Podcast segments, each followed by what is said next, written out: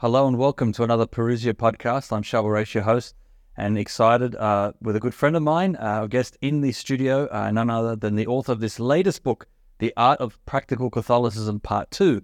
It's George Manassa. He's live in the studio with me now. George, how you going? I'm well. How are you, Charbel? Yeah, praise God. Very well. Uh, congratulations on this book, uh, uh, The Art of Practical Catholicism. This is the second version. We launched the first one only a year, just over a year ago, a year and a half ago, but um, that's been fantastic uh, and well received. And It was actually 2020. So we're going two years now. Two years, yeah. Unbelievable. Yeah, during actually uh, a short lockdown of the northern suburb, northern beaches. I was confused Yeah. which lockdown it was. I remember because we had to. um, but no, well done. Um, how have you been? Really, really busy. Really, really busy uh, running business, and the, the, that's the day to day things, and and um, many weddings actually. Yeah. Several weddings actually good with good friends, and and and really uh, and running the show, the day to day living of Christian life. So it's a it's been a very busy year so far. It's been a very busy year. I can't believe we're already in August. It's it's it's really really uh, flown by very quickly, and uh, we're already here. So It wasn't that long ago when you had your own wedding. yeah, Remember that? What? Yeah. What? Uh, how long has it been now? it has been two years. Um, two uh, sorry, two years and two months. Okay. Yeah, All right. almost two months. Was the book the first book launched before or after the wedding? It was launched before the wedding. Before it. Okay. Um, after I got engaged, because uh, as you can see, it was dedicated to my then fiance, All right. Nikita, now my wife. Beautiful. Now she's been a, um, a big part of of the whole journey uh, with Catholic Toolbox as Yeah. well, hasn't she? What role has he, she played? Well, she was uh, essentially a co-founder, working Yeah. with me uh, to produce uh, a lot of the um, a lot of the editing, the marketing, the social media for the show when we first started, and a great support, and also a very um, uh, also a co-host as well. She's hosted many of her own episodes on the show, and she'll be coming back very shortly. And we've had great feedback with my wife coming on board. I don't know, people. she's proven to be very popular. People love when she comes on. Maybe it's a dynamic of a husband and a wife, uh, where, where, you know just the dynamic of a husband and a wife speaking. So pe- people have re- very much enjoyed having her on. Oh, well, well, great. Looking forward to having it back on. Yeah, Now, it's it's you have been busy. Um, so many people may not know, that it's not just the books that we talk about, but it's it's from the Catholic Toolbox, which yeah, comes from a show that you you host every week, the Catholic Toolbox Show. Yeah. Um, when did that? When when did you start that? I started the Catholic Toolbox in uh, the beginning of Lent in the year 2019. Okay. Yeah, Lent. So it was about February, uh, but it was founded in essence uh, in late 2018 when I attended. Uh, it, I I was working in project management, managing a fairly large project at the time, and we attend every single week meetings called toolbox meetings Mm. on the job sites. Now, as as a junior project manager, I was uh, required to attend those meetings, and they were usually on Monday mornings. Yeah. And those meetings were to strategize practically how we're going to deliver the project on time, cost, and quality for that particular week. What are the practical, what's what's the operational way we're going to execute this? Yeah. How many staff members do we need on site that week? Uh, how many machines do we need? How are we going to do this? How many days are we going to take for each item? It's very practical. It's the, it's it's the direct execution of the project Yeah. not the contract or the concept or the ideas or the it's it's directly executing and then i was in one of those meetings on a monday morning and i was thinking about the church and the state of society and and, and, and the many homilies i had heard and been sort of disgruntled with that they weren't practical enough Yeah. a lot of formation wasn't practical and i was thinking oh my, my mind dozed off in that in, within that i think within 10 15 minutes of that meeting. And then finally came back down and i thought this is what we need for the church. We need a discussion that's practical every week like an instruction. Uh, you can call it a toolbox meeting or a toolbox discussion for something practical where we take aspects of the faith we study it, but then we go to the next level and digest how we're going to practically execute this in our day to day lives, whether it's your spiritual life, your prayer life, uh, whether it's how to evangelize in the workplace, how to get good people elected, how to uh, how to actually uh, make good friends, whether it's human virtue or supernatural virtue, we want to think practically. And that, that's what's sort of missing, I believe, in the life of the church. We've got to get on this bandwagon of thinking practically, learning our faith, but translating it. So that's that's when I founded it in the prince in principle in 2018, late 2018. But then a good friend of mine, Father John Caddy, for the Voice of Charity Australia, Australia's only Catholic radio network, uh, which uh, Parousia podcast also airs on. Yeah. Uh, big shout out to uh, big shout out to Voice of Charity. Tremendous work that they do. Yeah. On on the analog system, the only one, 7 Exactly. 1 a.m. Yeah, Uh, now, Radio Maria Australia has been launched in Australia, but it's Exactly. digital. exactly. And they, they're doing fantastic work as well. yeah, Both both great. But yes, of Charity is the only bandwidth radio Catholic radio station in the entire country. So I was offered a, uh, a segment there, and he loved the idea of the Catholic toolbox and the whole principle. And then uh, I started Lent. Um, first episode was Lent of 2019. Uh, actually, Ash, uh, the day before, uh, it was the Tuesday before Ash uh, Wednesday. okay. Um, and then Remember the first topic? the first topic was an introduction Okay. to the Catholic uh, And did you know, Faith did you have a bit of a forecast of the topics you were going to cover when you started this show, this series? I What- did, I did, and a lot of the topics were how uh, evangelizing in the workplace, doing apostolate, prayer life, uh, the uh, apologetics topics. Yes. But then okay. translating it into at the end of the show, and this is this is the theme of the show is that we translate everything that we learn in the show into three practical tools. Mhm. What can we do? Like uh, practical instructions on how to take action with that particular area, so that people for the week can go and and improve their application of the faith in the day to day life. Because the world's ever changing. We have to adapt, and I think that's the that's the evangelical success of every generation is how they can take the faith that is unchanging and perfect. How can they adapt it to the modern times and execute it in their day to day lives? So I wanted to produce a one hour a week show Mhm. because people don't go through volumes of reading and and courses and everything else. Some people do, some people don't, but at least a one hour a week show was for everybody. Yeah. You know, it's an instruction. It was a toolbox talk, just like that construction site meeting. It was a toolbox talk, but just about the Catholic faith. Brilliant. Same principle. Now, did you know at the time you were going to produce a book, or no? That came later. No, no, So, absolutely not. so tell us then. So 2019, you had your first year, and you, you it was every week airing on Voice of Charity. Also, um, is it TV Maria? yeah, uh, in the TV Maria in the Philippines. So they've fantastic. also picked it up as well. EWTN, of course, and Yeah, EWTN, just yeah, like Parousia podcast. I want to shout out to them. A big, uh, we'll have a we'll have a drink for that. Yes. So cheers to E Doing great EWTN. work. EWTN, of course, um, Global Catholic Network, uh, and um, and now, of course, with Parousia, we've been uh, promoting and working together over those those that time. I remember uh, where did the idea then um, of the first book? And I'm going to hold this up. This is the first book here, "The Art of Practical Catholicism," Part One. And uh, if if they if the camera can see it, but that's the first one we launched two years ago. When uh, when did this idea come? Was it after forty shows? Was it? Do you remember when you first had the concept of the book? I had the concept, uh, first concept of the book in um 20 at the end of 20 uh the, in the middle of 2020 i believe yeah Okay. and i began to actually it happened quite naturally i began to actually write down my episodes All right. that way i'd reflect i'd pray about oh what are we going to talk about this week come up with my own practical tools and uh, uh, uh, so, uh, and uh, my wife, funnily enough, said, you know, let- let your guests give the practical tools instead of, you know, I used to share the practical tools with my guests. So I started, I started to compile the different topics I was speaking about in the show in mid 2020.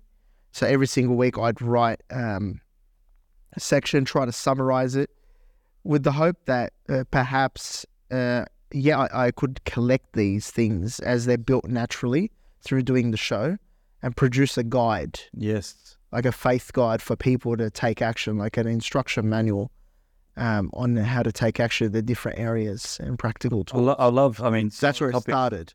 and and you've produced this, and I remember being at the launch, and it was such a, uh, great event. But so, your very first chapter, having the grace to start. Mhm. so that's a very very simple, a very um, uh, uh, practical concept as well. Um, that it is built on grace. um, focusing on achieving salvation, Mhm. living your liturgy, how to evangelize in your workplace, how to defend your faith in any context. And it goes on. There's 40 topics. This is in part one 40 topics, the last one being always being prepared for death. Um, so very good. Endorsed right here by Cardinal, the late Cardinal George Pell, um, and Bishop uh, Richard Umbers, and Deacon Harold Burke Sivers, um, which is great. And then uh, forward by Father John Flader. Exactly. So that's um, really. So I want to congratulate on that. That's part one, and and to learn the process of how you did it was was brilliant. Uh, your weekly show, the guests would typically give the practical tools, but is that the case in the book? Are are these the guest practical tools or yours in the book? When it They're mine. Yeah. yours. So what what happened in mid 2020 was I started to want to just I, I wanted to write the whole episode my uh, down and prepare for it in a written form. yes. I wanted to produce my own practical tools uh, to ha- you know perhaps as notes for the show. Mm. So, uh, but I'd never give them.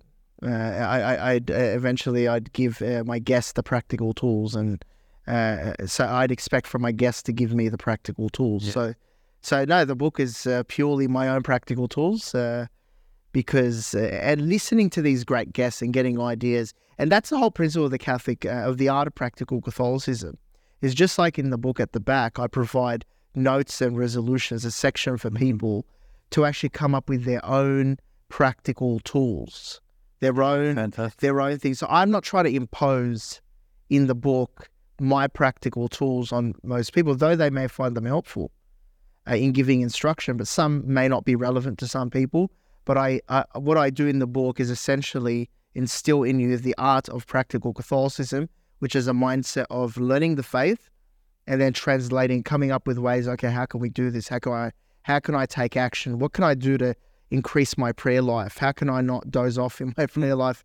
How can I actually bring up our Lord in the workplace? Just the practical ways I can take action, the tools, the practical Yeah, tools. Brilliant. So That's what I think separates so are mine, yeah. this this from many other apostle I've seen out there. Um, you've you've really made it uh, an important part of of what the Catholic Toolbox is. It's, it's walking away each episode and each chapter now um, with three practical tools. And and let's face it, after even hearing uh, five minutes of some content, even maybe this podcast, people are going to uh, forget what you said.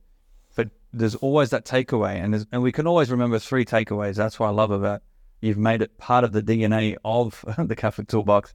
Is there's three takeaways um, inspired by your work um, and now applied to the Catholic faith, and I think it's going to um, uh, have a huge impact. It already is, and I think uh, I see volumes of this. Can you see volumes I over can. time? Yeah, brilliant. I can. Yeah. yeah, very. I mean, we're in a TikTok age today. Yeah. we're in Instagram, TikTok age.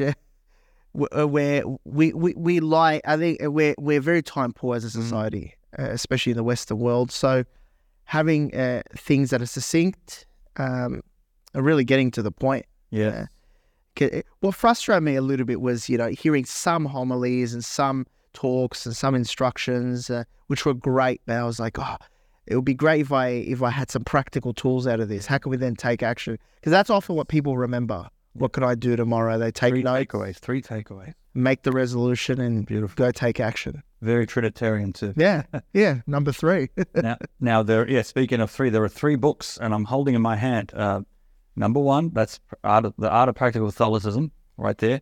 We've got number two was this little booklet I hold in my hand, and this one is the Service Toolbox. I like that. A spiritual and uh, ritual guide to serving the liturgy. It's got you on the on the front cover there because you've served. Yeah. You've emceed. Um, uh, this was not that long after the first book that this was released. What inspired you to write this little booklet? I think as I, I went, uh, from 2020 to mid, about mid 20, um, I started writing the the Art Practical uh, Practical Catholicism, number one, uh, mid 2020 to 2021.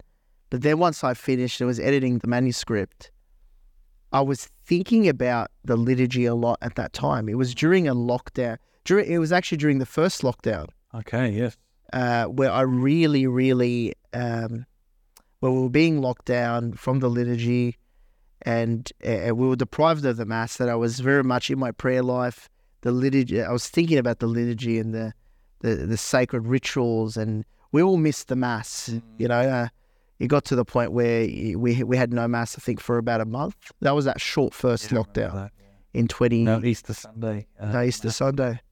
No, Easter Sunday.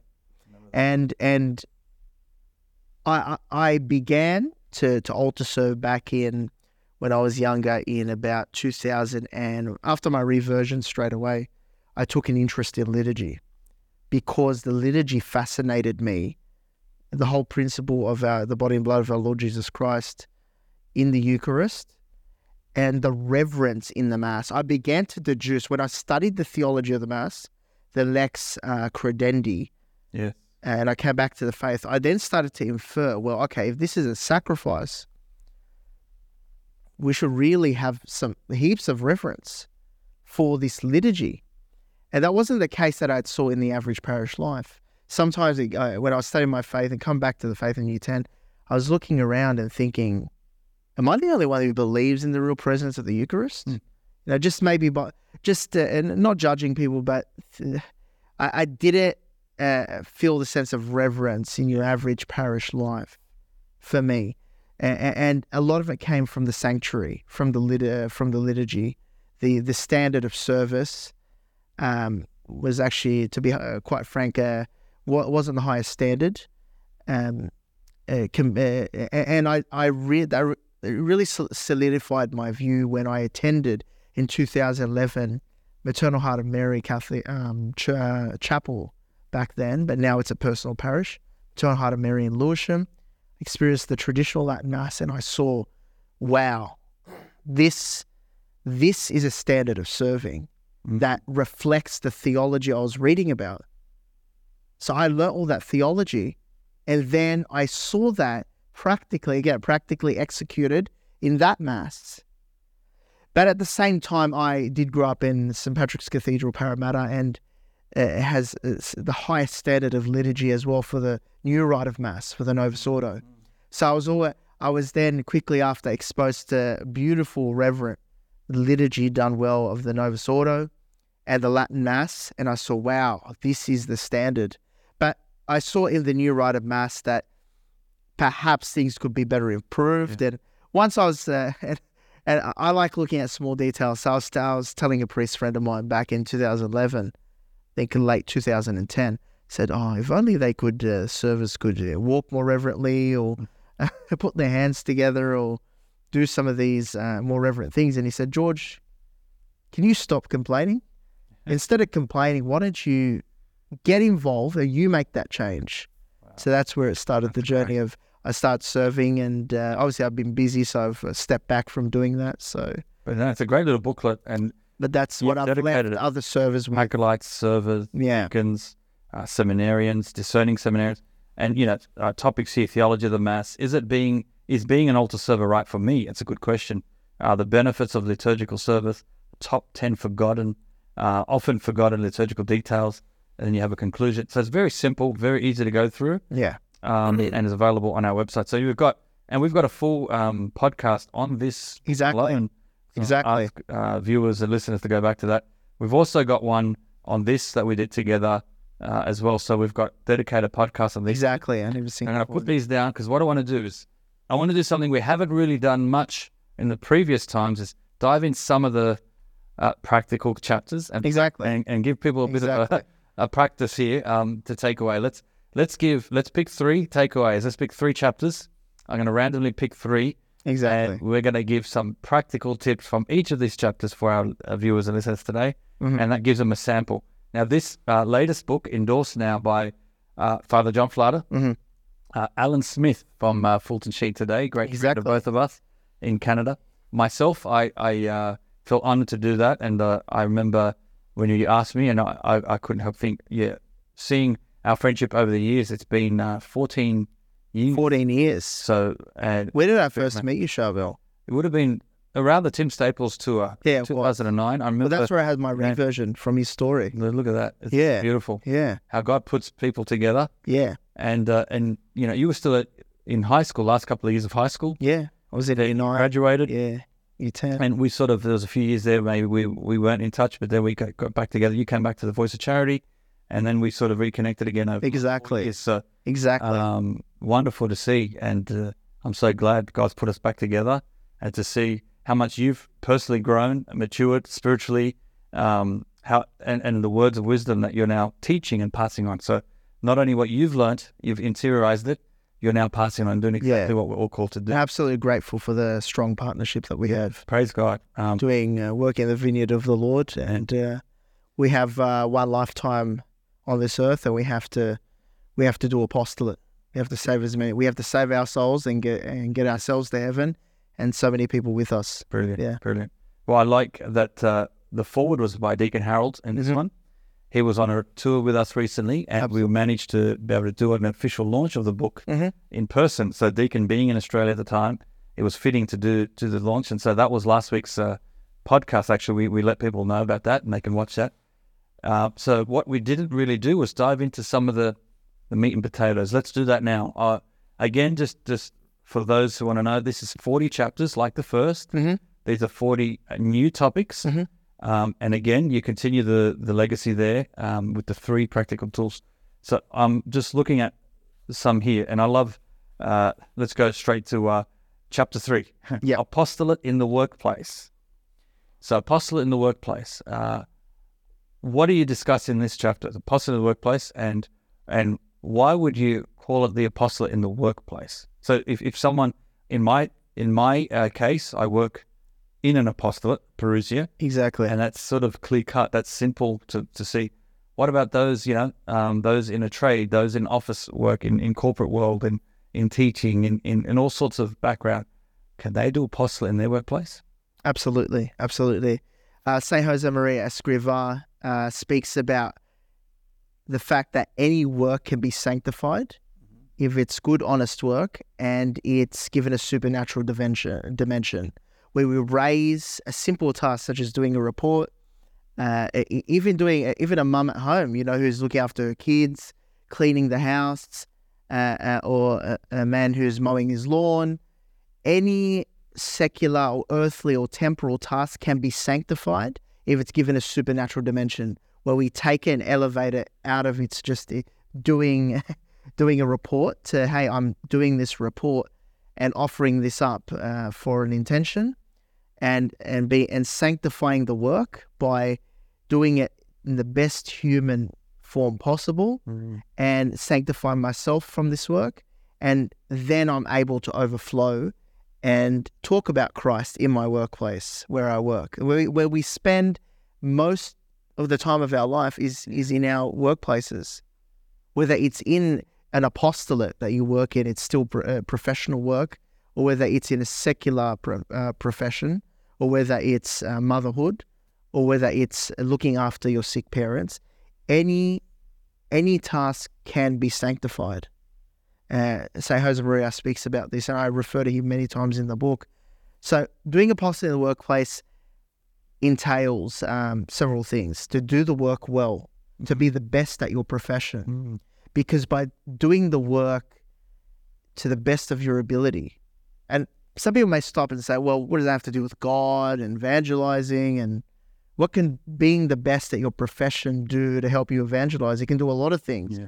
Because when we're the best at our profession, whether you're a doctor, whether you're a lawyer, whether you run a business, by being a good, honest professional who is, uh, when I say the best at my profession, it's somewhat colloquial to the fact that you're good at your profession and you try to aspire to be the best. Whatever that means, Yeah. it's up for interpretation. But to be the best in your profession mean, uh, and by doing that, you develop a certain level of prestige people look at you in a, in in a way that, oh, well, this person provides good value. And so that way, on a human level, on a, in terms of human virtue, you've opened them up to respecting you. Yeah. A- and you have that prestige built up with people.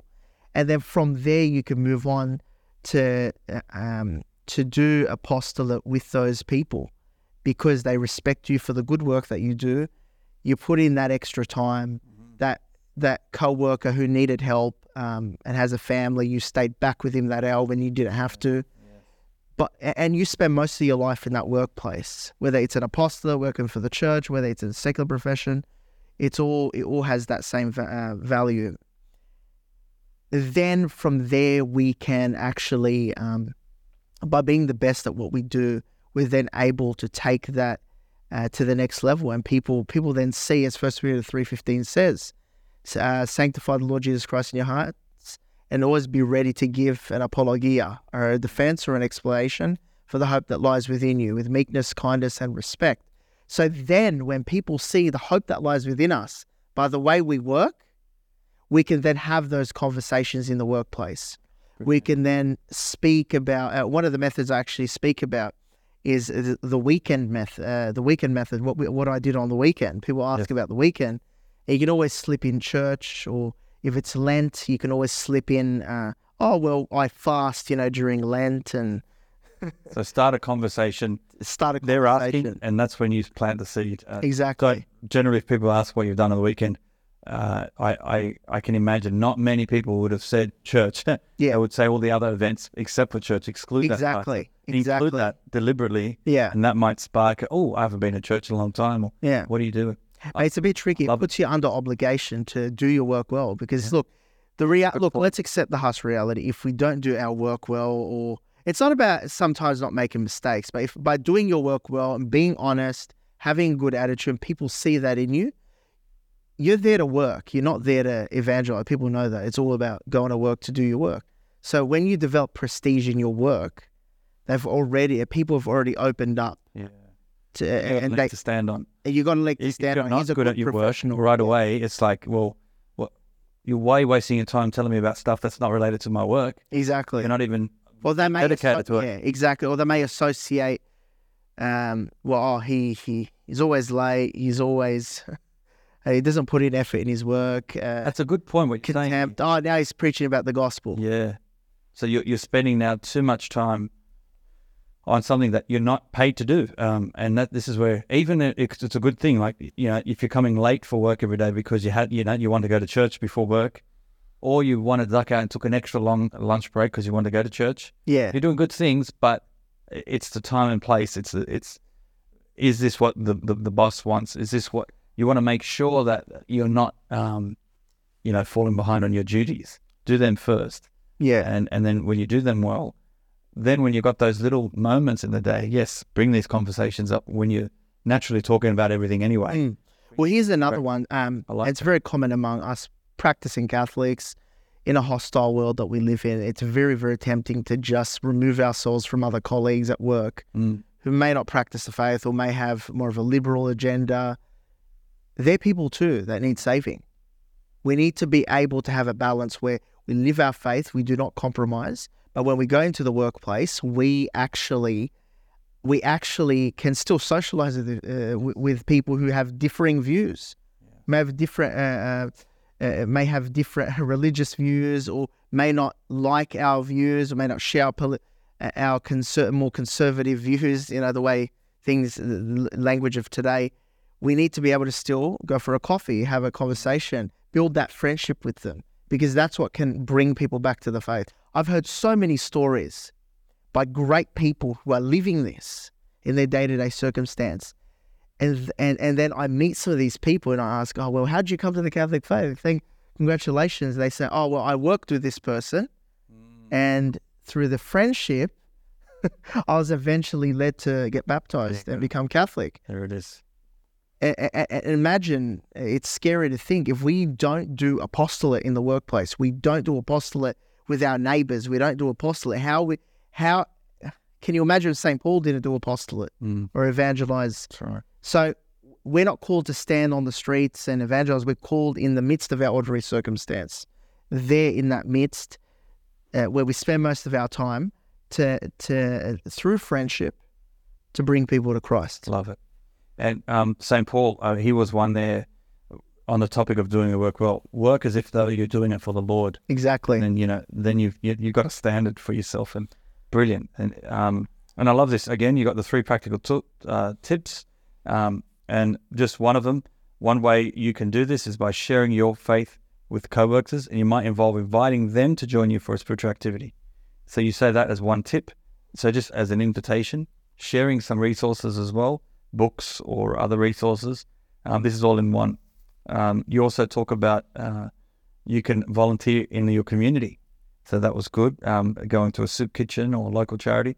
And the last little tip here, um, you've got uh, get involved in mentoring or some sort of uh, make sure you're listening and be a source of support for them. Be there for them. Uh, Mhm. Really good. So three takeaways right there. Apostolate in the work. Yeah, And it's all rooted in do your work well and a friendship. So exactly. very good. I love it. Work well and friendship, and that, and then through that friendship and doing your work well, and which entails doing the work so well Yes. and helping others, and and being a leader. Like we all know that manager that we work with, that coworker that was just a leader. He cared. He went that extra mile. But do you think the person who doesn't do that, uh, as opposed to the person who is that leader, cares for his staff, cares for his team, who will uh, better dispose uh, their co-workers to receive the gospel? The one who does it well. Yeah, that's So that's that's Very good. a takeaway. So that's from one example. it. yeah. Let's pick another random chapter here. Um, Yeah. uh, explore the Eastern churches. So you actually got a de- you've got uh, a chapter dedicated to that, chapter twenty nine. Explore the Eastern churches. What is this chapter about? Why did you do that? Well, I am uh, son of uh, Lebanese Maronite migrants to Mhm. Australia, and I was schooled in the tradition of the Maronites for 13 years of my life. And and though when I though I was baptized within the Latin Church and confirmed in the Latin Church, and when I had my reversion, always it's always been my spirituality, both the extraordinary and the ordinary form of the Roman Rite but but very much the Catholicity of the church uh, I experienced in my upbringing was because I attended both the East and the West, Yeah. Western Church. Even though my parish was uh, the Cathedral at Parramatta, uh, so St Patrick's Cathedral, Parramatta. So, and I believe every and, and what really really annoyed me, and and uh, I remember this very vividly at school, was uh, we were well, at a, uh, I, w- I went to a Maronite school and uh, somebody uh, uh, and the priest had given a homily about uh, uh, Maronites being part of the Universal Church, and then somebody, some student, maybe in uh, late primary school, early high school, making noise, uh, woke up from sleeping and said, "Oh, are we Catholic? Are we Catholic?" They didn't know that. But also, what frustrated me on the other uh, on the other in uh, on the other side of the West was the fact that so many people never knew about the Eastern churches. Mhm. Are they Catholic? Yeah, that's right. Some don't think you can even go to the mass on Sunday. They think it's Exactly. a different a different rite is like a different uh, faith. Well, no, that's not correct. We all Or are they faith. commune with Rome? Or they ask questions with suspicion. And I thought to myself, that it's such a shame. Yeah. There are 22 Eastern churches. We need to shed light on this. Yes. So, the Catholic Church consists of the Pope, the universal head of the church, the successor of St. Peter. But then you have 22, uh, sorry, 21 rites of the Eastern, 21 self governing churches Mhm. uh, of the East, and one self governing church in the Latin Church of the West. Most of the church is Latin, but then you have 21 Eastern churches. You have the Maronites, the Syrian Catholic Church, the Chaldeans, the Syro Malabar, Syro Malankara, the Byzantine uh, churches, which all use the Byzantine liturgy of St. John Chrysostom, the Russian Church, the Ukrainian Church. These are Catholic churches, the Russian Catholic Church, uh, Ukrainian Catholic Church, um, Yeah, the Armenians. uh, Armenians, um, the Coptic uh, Catholic yeah. Church, uh, which, by the way, um, uh, are, are in Prospect here in Sydney, uh, beautiful church. Um, so it's a, a, a- and it's so fascinating to me because the fact that we have one theology that the mass is a representation of the sacrifice on Calvary, the the worship of God and, and the for the redemption of our souls w- was just amazing. And then that can be expressed in so many different rites according to the local custom and tradition, how it developed. Everyone should Yeah. experience it Yeah. because each liturgy emphasizes something different about that same theology. Like you go to the Maronite liturgy, um, and that emphasizes more of God's mercy and uh, uh, God. Um, we're asking God for mercy all the time, and and the offering of incense. Mhm. I think before the liturgy of the Word, uh, they emphasize that incense is being offered. Uh, the Latin Church is is always about in, in the Latin Mass about the sacrifice of the Mass, the oblation being offered. The Byzantine liturgy emphasizes a bit more about the glory of the kingdom of God. Uh, Yeah, interesting. so uh, it's a kingdom, you know, we're in God's kingdom. Heaven is coming down.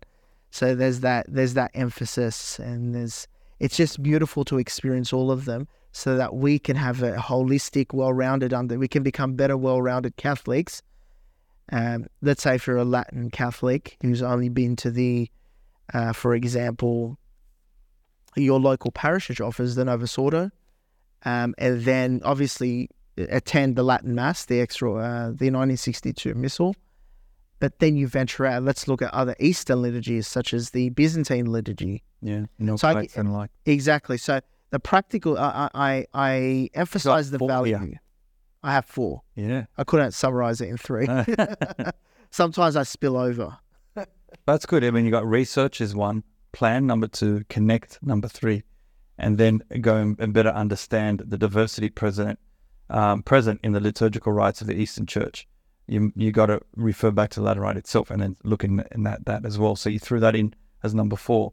But uh, yeah, research. So start by researching the various churches, which you've given a sample. Yeah. Um, plan. Um, go and plan it and visit a rite, and you want to get experience. And this will fulfill your Sunday obligation. So you could pick a Sunday, um, go to a, a, a Eastern Rite Mass, and and that does uh, fulfill your Sunday obligation. You don't have to be in your own right. Um, if you go to another rite, please do. all valid masses, all valid priests. It's just a different rite. You know what's actually funny is I explain this to people who don't, who, who still, after explaining to the fact the Pope is the head of the church, Yeah. all these churches may have their own liturgical customs and traditions, but they're on commune with the Pope, and we we have the same catechism, same faith, same belief. It's just the liturgy, and I think people understand it once they see, oh, we have the Latin Mass and the Novus Ordo, and within the Latin Church, there's the Dominican Rite, the Carthusian Rite, there's the Mozarabic Rite. There's different sub, there are rites within the Latin Church Yeah. that are all very similar to the Latin Mass, but may have different variations. So Okay. I think people then become comfortable with the idea, oh, well, there's more than one rite. Yeah. There's a new rite, there's a Latin Mass here, there's two. Ah, a Dominican rite, which the Dominicans offer. And then if you go to southern France, if you're lucky, you can experience the Carthusian rite or the rite of Milan, which is the, um, uh, yeah, the rite of Milan. And there's, and there's the Franciscan rite, which is very rare to see, um, with all its different variations. So the Catholic faith doesn't just translate to having the same Mass. It's it's about our faith. However, liturgically, what liturgy you feel you can better participate in to spiritually see that theology and participate is anyone's free. I know many Latin Rite Catholics who go to Maronite churches because they love the Maronite liturgy. Yes. Many Latin Rite Catholics who go to the uh, Byzantine, um, and, and so and, and vice versa. Yeah. Very good. much, very much. At your experience of the universality of the church Yeah, and the Eastern Mass, you, you actually mentioned St. John Paul II. Yeah. And breathing with the two lungs, you know, we've got to Yeah. breathe with both lungs. Um, so that's beautiful. and he celebrated the Byzantine liturgy with the Ukrainian Catholic Church. So this is the Pope celebrating another liturgy. wow. And I think Pope Francis recently, in his trip to Iraq, his apostolic visit to Iraq, actually celebrated a Chaldean mass. Oh, wow. Yeah, I, I watched that. I think it was it was struggling a little bit because it was translated into Italian and he couldn't do it in Arabic. Um, and also, you have different priests uh, within Sydney, good friends of mine who are Latin rite priests, but they are by ritual in, let's say, um, in different rites Yeah. or they've celebrated different. So any priest of the Catholic Church can, by permission, say any liturgy in principle. They don't have to say the the one lit- rite. There are many rites that are valid and bring about the sacrament. Uh, it's good Yeah. to experience that. So you we see that we're a universal church. You experience that first-handedly. love it. Yeah, and I give practical tools on how to do that, how to visit it, how to find these churches. That was I going to say. Yeah. Book an appointment with the priest. Get the priest. Many priests have given me tours. You know, of oh, welcome. You know, you're welcome to our church. Very open, Explain to you. Yeah, they actually really, really enjoy it. Yeah. Go go out there. That's a great tip. Go and book a, a tour. Yeah, Local Eastern Rite. yeah, Well, um, let's do one more. Yeah. Um, in the form of three. Uh, chapter thirty-eight. You've got here build authentic friendships. hmm And by the, I mean, just looking at these topics that you've done, the topics themselves are practical, let alone the way you draw out practical tips. So exactly. it's not, it's not as if you've just gone for the really high end, um, high theology topics um, that might be hard to understand. you've actually gone for practical topics. Yeah. So workplace, uh, go go expand your knowledge of the church through visiting Mm-hmm. an Eastern Rite, um, and now friendships. So very practical stuff here. But let's dive into that. Um, what is this chapter about, and how is this sort of tied into the Catholic faith? Anyway, Mhm. talk, talk about that. So friendships are very, very important because friendships are what uh, allow us to be in communion with each other, and essentially, as I mentioned before, in doing apostolate and uh, bringing people to Christ, it has to be done through friendship. Yeah, I think we don't live in a time. I think that I mean, uh, in many places you can. We, we can stand up in the street, preach the gospel, and thousands convert. Hopefully, that's the case. But uh, apostolate now, I think, uh, with different generations, needs to be done through friendship. So identify. So uh, uh, vi- uh, friendship is very, very important because we need to be able to draw people to ourselves and have genuine good friendships uh, with each other. I think in today's age, many people, uh, what Pope John Paul II speaks against uh, is the utilitarianism, Mm. being friends with people because there's oh, there's something I can get out of them. Um, we live in an age where it, it can be hard to develop good, authentic friendships yeah, where we can truly say, "Oh, is this person my friend? Is this person really? Uh, if I put them to the test, uh, would they be there for me? Would um, uh, within reason?" So I, I wanted to dedicate a chapter to that to give to allow people to reflect, you know, the people in our lives, uh, and and also to be that good friend. yeah, We can't we can't attract good people that are our true friends if we're not going to be uh, the, the ideal friend yeah. that will will- because friendship needs to be built on virtue. Now, this is not saying that everyone has to be Catholic. I have many great friends who don't share my faith or are atheists, uh, um, but they have good human virtue, and we can be friends. And, and from that good human virtue, if somebody hasn't come to Christ, you can expound upon that. You can elevate them to the supernatural dimension Yes, yes. it's much easier if they have that human virtue. So I want people to to to think about their friendships in that chapter and and think to themselves, okay, well, I need to be surrounded by good people as well because uh, the as um uh, uh, uh, as the famous saying goes, uh, you're you're the sum of the the five people that you Yeah, spend your time with. So environment's also important. So if we're not surrounded by good, virtuous people, then we can't be. Uh, we're not in a good environment that can then influence and have an impact on us, so that we can be a good person to others. Um, so I really want to talk about friendship in that chapter. Brilliant. Yeah, Well, you got um. I love you, you know you you're expanding in the chapter. Um, constant check-ins with one another. Uh, a good friend. It's it's not just merely a coffee catch up. Exactly, go more and beyond that. exactly, Your three tips here are active listening and being attentive to what they're saying. exactly. Um, that's a great tip. Uh, number two is participate in one another's interests. So a good friend isn't just doing their own thing; they want to do what their friend wants to do. So Exactly. that's a very good tip. Very simple. And I think I, I, I it's hard to find from Yeah, what- from true. speaking to a lot of people, at least from my firsthand experience, it can be hard to find that character and those virtues in people today because I think uh, we're very busy, we're preoccupied in ourselves, and to a, a lot of friendships you can just tell from what people are telling me are just coffee catch ups Mm. here and there.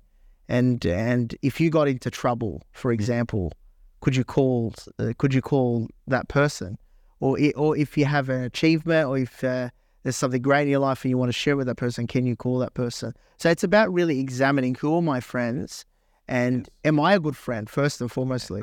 Because you you can't we can't point the finger at other people and expect so much of our friends if we're not living that ourselves. Very true. I think by being something yourself, you attract the same uh, people to you. You know, something similar. So, t- it, it- checking in with people is something um, very, very important. I have a very good friend of mine uh, uh, who always used to check in with me, um, and still does. You know, every two weeks. Yeah. You know, it's the sort of part of the routine. I have other friends who do that, but they'll call me, ask me a question, how you going, what's happening, and it's funny. My mum does the same thing as well. Oh, great. You know, she'll call every day. Uh, how are you today? Nothing's changed since Yeah. yesterday. I think it may be a Lebanese thing. Lebanese people understand. Constantly checking in. But it's, it's, a, it's a Yeah. practice, yeah, just uh, checking in, keeping in touch with your friends. Yeah, And you've got here number three to be honest and vulnerable. Honesty and vulnerability are essential for true relationships.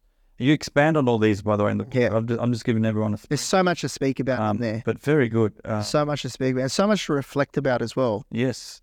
What I love about it, the format is very easy. Um, the the text is a good size. It's it's easy, nicely spaced, and you've got the three practical tips. Yeah. Nice and and uh, straightforward. You do have um, at the very end the notes and practical resolution, so people can take notes for themselves. Um, you got a bit about the Catholic toolbox, further recommended reading. That's great. You've even got in there the Ten Commandments, Yeah. um, a prayer to Saint Michael, um, and a conclusion. So why why did you um, feel to put the Ten Commandments and the prayer to Saint Michael in this? Well, the prayer to Saint Michael uh, will allow us to uh, um, to approach this as spiritual battle, because we're fighting every every single day. We wake up and there's a spiritual war waged against us, and and the prayer to Saint Michael really affirms to us that we have to keep struggling and we have to fight, and invokes the help of Saint Michael in this fight Yes. because this is really really a fight. Wow. We have to fight to. It, it, it is a fight to to live human virtue, to evangelize, to remain uh, pr- uh, vigilant in your day to day spiritual life. So, and somebody actually recommended to me. Uh, I was reading the manuscript. They said, "Why don't you put in the prayer of Saint Michael? Hmm. That could really help people at the end of the book, and to really pray uh, pray the prayer to Saint Michael." And the Ten Commandments uh, to facilitate an examination of conscience as well, and to, to really emphasize the, the human and supernatural virtues that are required there. So we put them at the back as a little resource Yeah. for people. And further Yeah. reading, great list, as well as partners. So I just want to show, I mean, the partners, you got two pages full of partners. Yeah, they've grown since the first book. That's right. So fantastic. Yeah. Uh, some of the Voice of Charity, of course, uh, Parousia, Radio Maria, Australia, EWTN, Cradio. Uh, you got TV Maria, the Crane Media, Deacon Harold Burke-Sivers, and Bishop Sheen today. Yeah. Great, solid uh, partners there. Look, this is fantastic. I love this. Um, the Art of Practical Catholicism, uh, Your Faith Guide, Yeah, brought to you by the Catholic Toolbox as well. Um, looking forward to getting through all of this. Um, just in closing, final remarks. Who would this book be for? Who, who, what's your sort of target audience for something like this? anybody above the age of reason Mhm. uh, to high school, especially high school and above. Okay, so teenagers can pick this up very easily. Yep. and and I, and just myself looking through it, it is very easy to follow, very easy to read. You could you could get through this in one sitting if you wanted to. Yeah, Um, or you could actually space this out and sort of do like a 40 day challenge exactly. and just do one day on the focus on this, the next day. And that might be a, a beautiful way of doing it. As His Grace uh, Bishop Richard Umbers, uh, in, in his endorsement of the first book, actually suggested, he said uh, this could be stimulus for good spiritual reading. Yeah. Um, but mainly it's there for reflection. So each chapter will incite reflection in people, people to take it up and actually think about these principles. And they may actually think, oh, well, I have my own practical resolutions. I might actually want to do it a different way. And that's good because I'm getting people to think with the art of practical Catholicism. It's a mindset. I speak about it, I emphasize it very importantly in the second book that it's a mindset to, to not just learn our faith, but to actually execute it. We have to live it. And, and what saddens me a lot is that when I meet great Catholics that practice their faith, is um, I don't see an urgency to actually build their spiritual life sometimes. There's no urgency uh, to, to work on their spiritual life, and there's no urgency to take action, do apostolate. I think that book can really change the way you think and rewire, uh, rewire your mindset and put you on the path.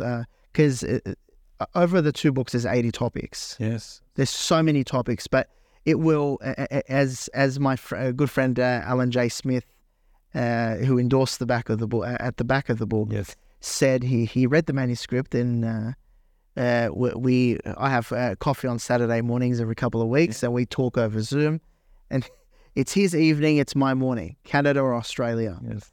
and he said to me, oh, "I just read it, and it's a uh, it's a spiritual workout. I feel like I'm in a boot camp here, you know. each topic, practical tool, each topic, practical tool, each topic. This is what I have to do. This is what I have to do. It, it, it, I keep pounding you with practical tools. Yes. And at the end of it, it, it eventually will, the topic will fade away um, because you'll be equipped with the mindset by reading these two books. You'll be and listening to the show consistently every single week.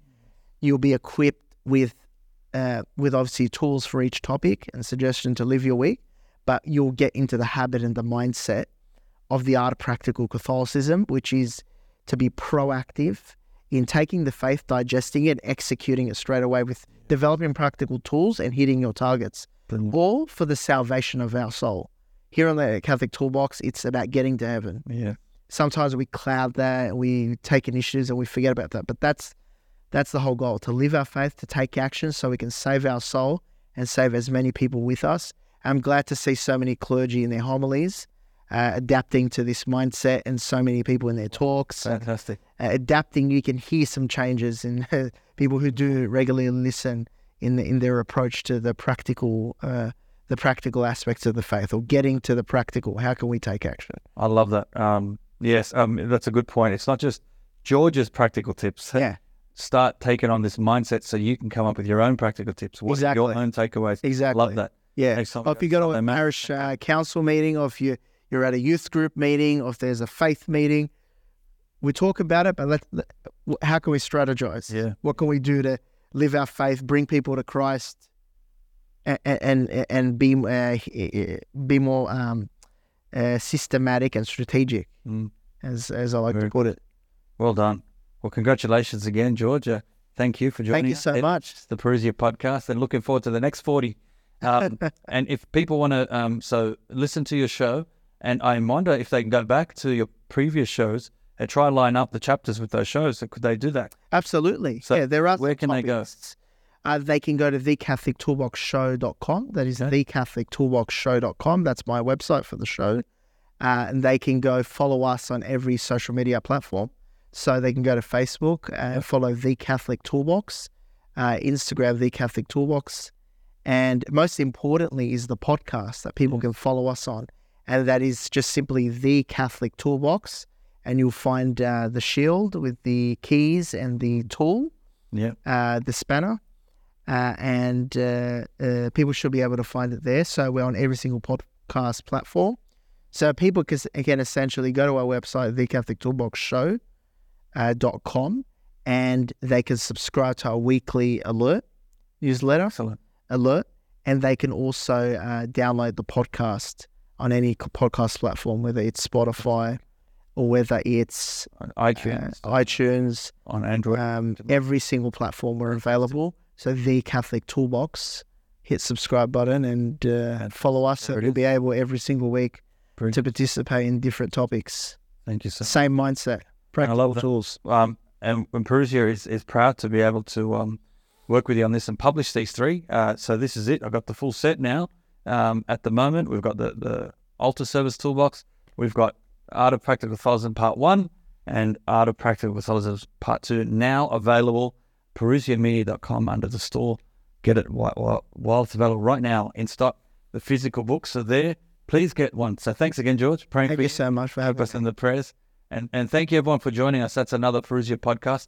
Do the same. Check out the Catholic Toolbox um, uh, show. The, the the artwork, the Art of Practical Catholicism is now out, and get onto that uh, that podcast uh, today and and subscribe to this one as well. Parousia podcast. We're on all these platforms, and please share this with family and friends. We're on our YouTube channel. Go onto the YouTube channel, subscribe, click the bell, and you'll be up to date with all the latest content. 100% free, and it's growing every single week. So please get there and, and spread the word. God bless you, everyone. Until next time, take care.